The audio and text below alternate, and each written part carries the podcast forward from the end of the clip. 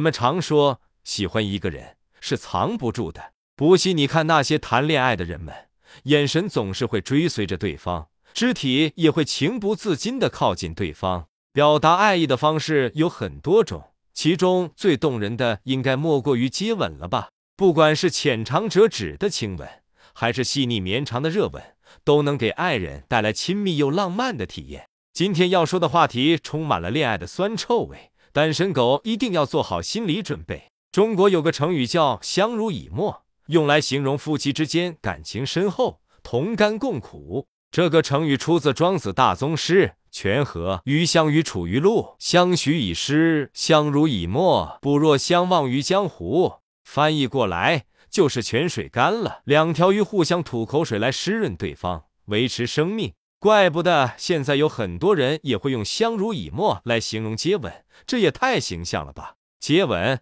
可不就是交换口水吗？在情侣忘情接吻时，现场的单身朋友总会投去有点羡慕又有点嫌弃的目光。对于恋爱中的人来说，连交换口水都是一件很享受的事情。可对于没谈过恋爱的人来说，简直是想不明白。接吻的时候，真的不会嫌弃对方的口水臭吗？说口水本来就臭的人，其实是对口水有误解了。正宗的口水，百分之九十九的成分都是水，剩下的百分之一是一些唾液、淀粉、酶、黏蛋白、粘多糖等有机物和钠、钙等无机物。所以，口水本身就是无色无味的稀薄液体，还带点泡沫。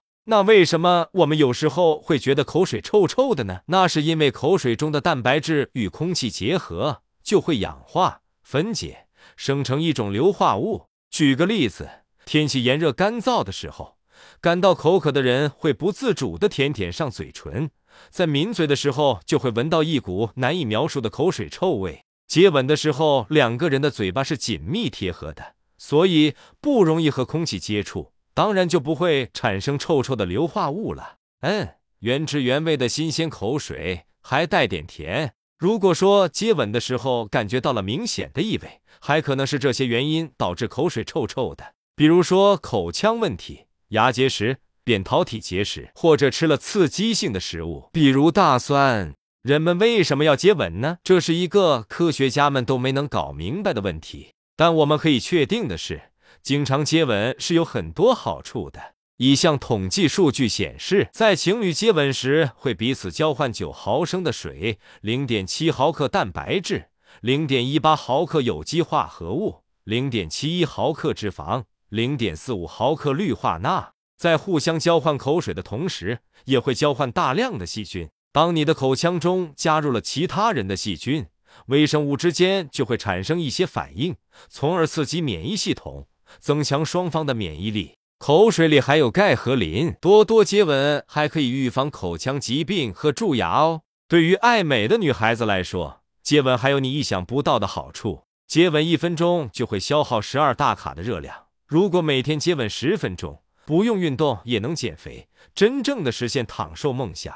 经常接吻的人会感到更加幸福，是因为大脑会激发多巴胺，产生积极快乐的情绪。热恋中的男女嘴巴时刻是停不下来，要么亲吻，要么倾诉。吻也是另一种深切的诉说。喜欢一个人是会有生理反应的，或许语言上可以假装，但身体不会欺骗你。如果你喜欢一个人，会忍不住想要靠近他，期待和他接下来的发展；但如果你讨厌一个人，一定不会想和他进行肢体接触，甚至每一次接触都会让你感到厌烦。从某种角度来说，接吻也可以帮我们判断我们对他到底是什么样的感情。如果你在接吻时会情不自禁的投入，闭上眼睛，心跳加速，面色红润，再次睁开双眼时看到的是一双含情脉脉的眼睛，那么恭喜你找到真爱了。所以，想知道他是不是真的爱你，接个吻就知道了。